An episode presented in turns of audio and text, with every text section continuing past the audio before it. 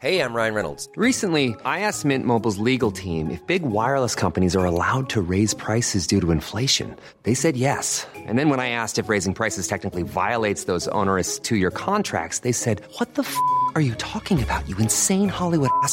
F- So to recap, we're cutting the price of Mint Unlimited from $30 a month to just $15 a month. Give it a try at mintmobile.com slash switch. $45 upfront for three months plus taxes and fees. Promo rate for new customers for limited time. Unlimited more than 40 gigabytes per month. Slows. Full terms at mintmobile.com.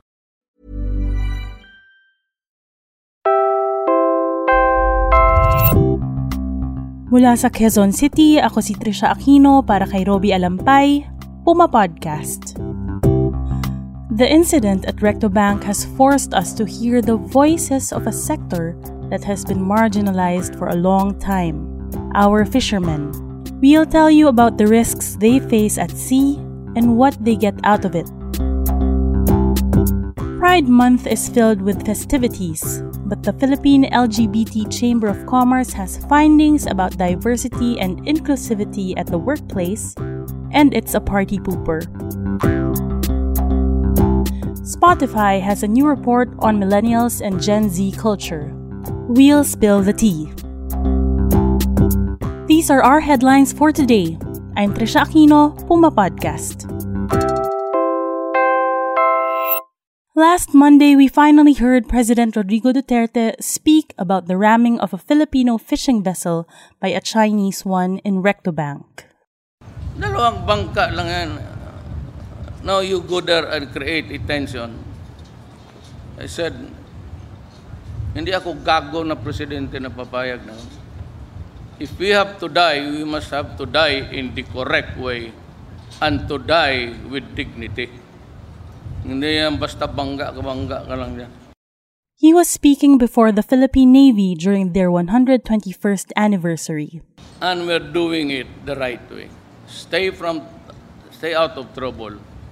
Just build on our own. Huwag muna tayong makialam.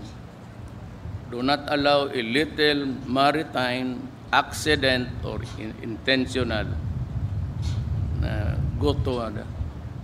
And the fishermen who survived the sinking of their boat were justifiably hurt and saddened by these remarks, especially since an already hazardous occupation has become more so. The International Labor Organization itself recognizes this. The ILO says fishers face long working hours, dangerous weather conditions, and hazardous marine environments. When they're at high seas, they live and work on board, often for extended periods in confined spaces and in isolation. This means they're far from help in terms of distance and time. According to the Philippine Statistics Authority, fishers were also consistently among the poorest sectors from 2006 to 2015. ILO says they're often paid for their work based on share of the value of the catch. That means they don't have a set wage. ILO says this system creates a strong incentive to work excessive hours and to continue to work even in dangerous conditions. It's also common for fishers, especially migrant fishers like many Filipinos are, to be employed by third parties rather than by the owner of the fishing vessel. ILO says many of them don't have contracts. This keeps them from pursuing their rights, and it can even result in them being underpaid.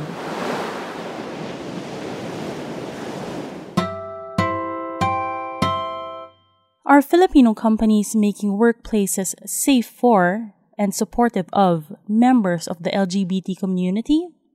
Last year, for the first time in the Philippines, the LGBT Chamber of Commerce did a study Philippine LGBT Chamber Corporate SOGIE Diversity and Inclusiveness Index of 2018. to gauge just that.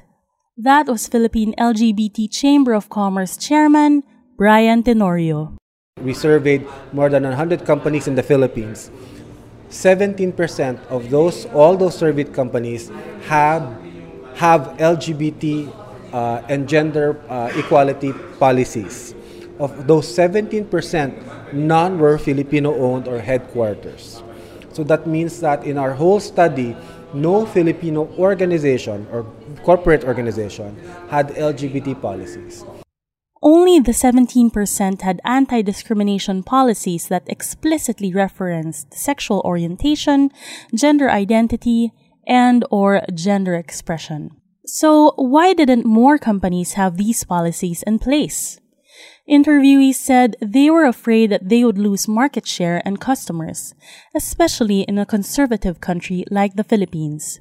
They also said there were no government and labor regulations that forced them to do so anyway. And they also believed they had only a few LGBT employees who would benefit from this. Here's Tenorio again.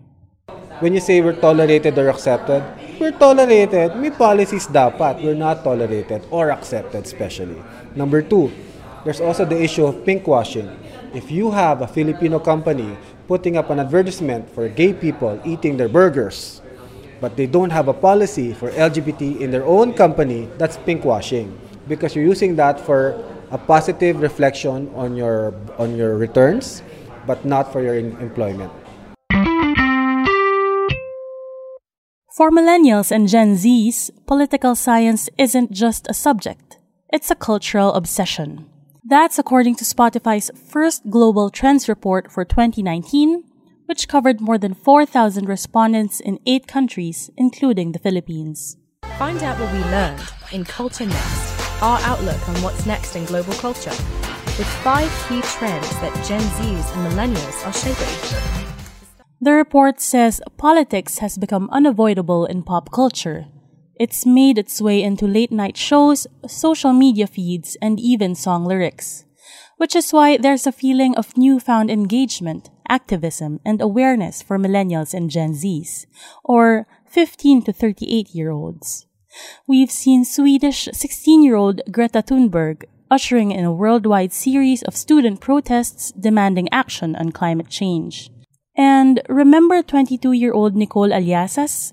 She was the lone protester at the Libingan ng mga Bayani when the late dictator Ferdinand Marcos was buried there in stealth. And millennials and Gen Zs also expect brands to take a stand.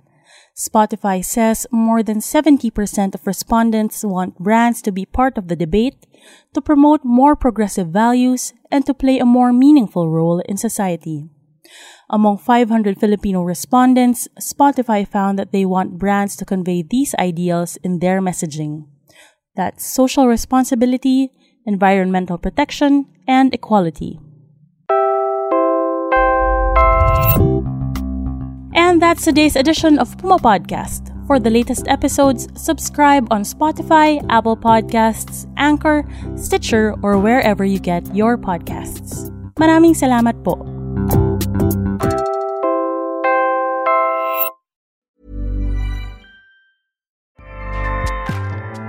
ACAST powers the world's best podcasts. Here's a show that we recommend.